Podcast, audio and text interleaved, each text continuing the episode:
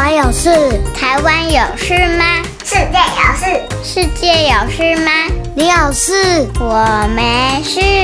一起来听听看，想想看，小新闻动动脑。小朋友们，大家好，我是崔斯坦叔叔。今天小新闻动动脑的一开头，想要来问问各位小朋友们：通常早餐时间你都喜欢吃些什么东西呢？是喜欢中式的烧饼油条，还是西式的牛奶加上燕麦片呢？今天的新闻主角就是牛奶。而讲到牛奶呢，当然各家公司有不一样的包装方式，有纸盒包装的，塑胶一大罐的。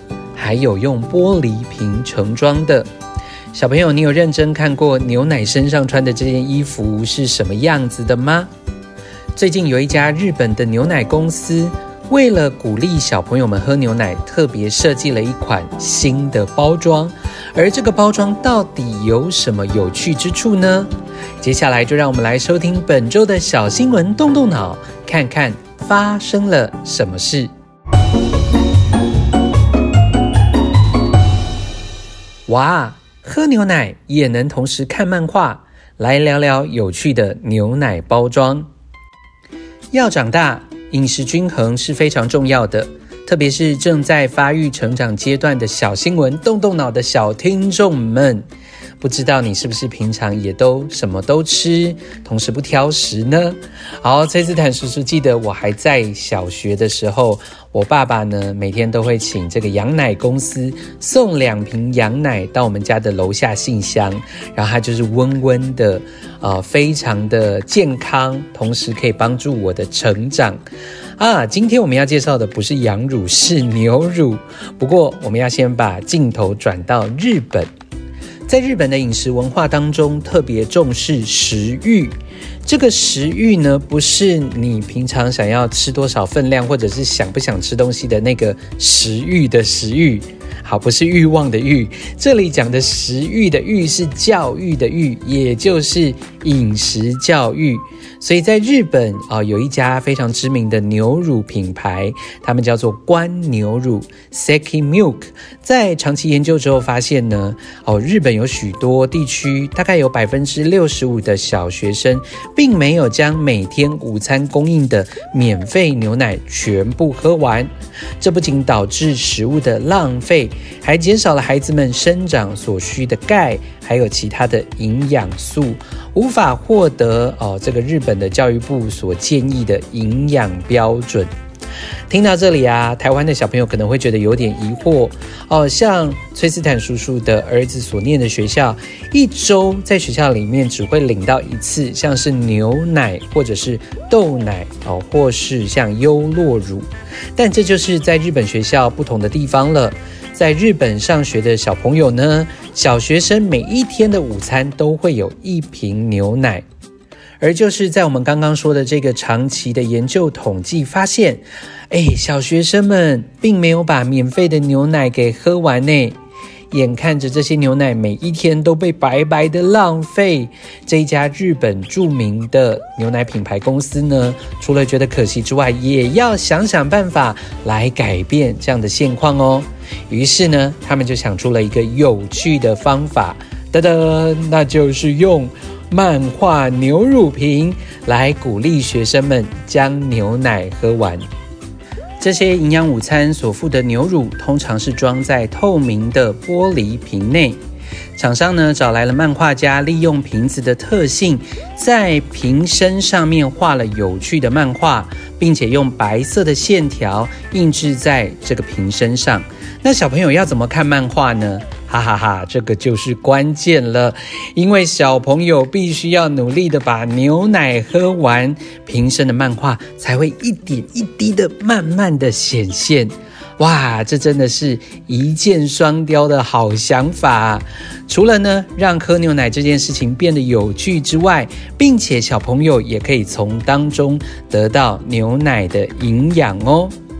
这个每天需要喝的牛奶，哈，有点就像是在玩刮刮乐一样，不到最后一刻无法看见这个连载的全貌，唯有一口一口的喝光牛奶，才会慢慢的出现故事的内容哦。小朋友可别以为瓶子上的漫画是超无聊或者是简单的小插图，牛奶瓶身的漫画故事哦，可是有特别设计过的哦。故事围绕着牛奶怪物展开，漫画家将十种食材分别的拟人化，变成一个一个有趣又坚强的角色，组成了奇幻的漫画故事。像是奶油，它看起来像是一个有点可怕的幽灵，总是困扰着其他的角色；而鲜奶油慕斯则是漂浮在空中，扮演一个撑着飞伞的甜美女士。哇，当中还有好多有趣的角色跟故事，像是奶酪、cheese、冰、优格这些食材呢，都被拟人化呈现出来，哇，真的是充满想象力。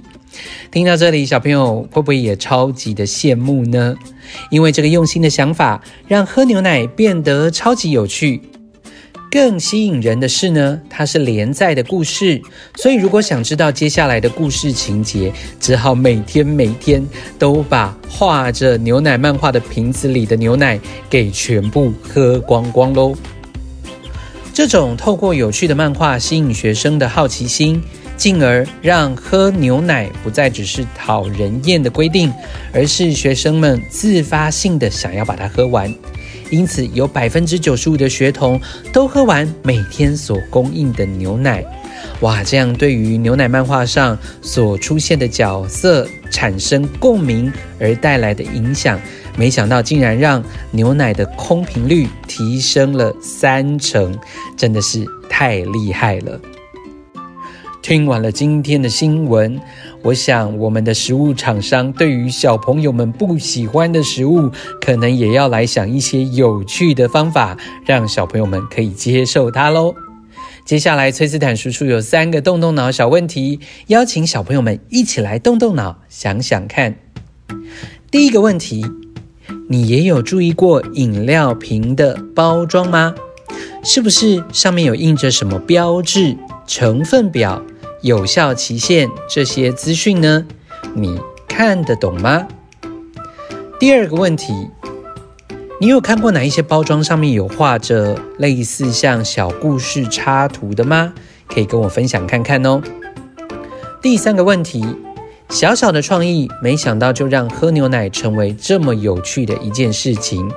小朋友可以想想看哦，在生活中还有没有其他事情是你可以利用一些创意去改善，或者是让你自己更喜欢它的呢？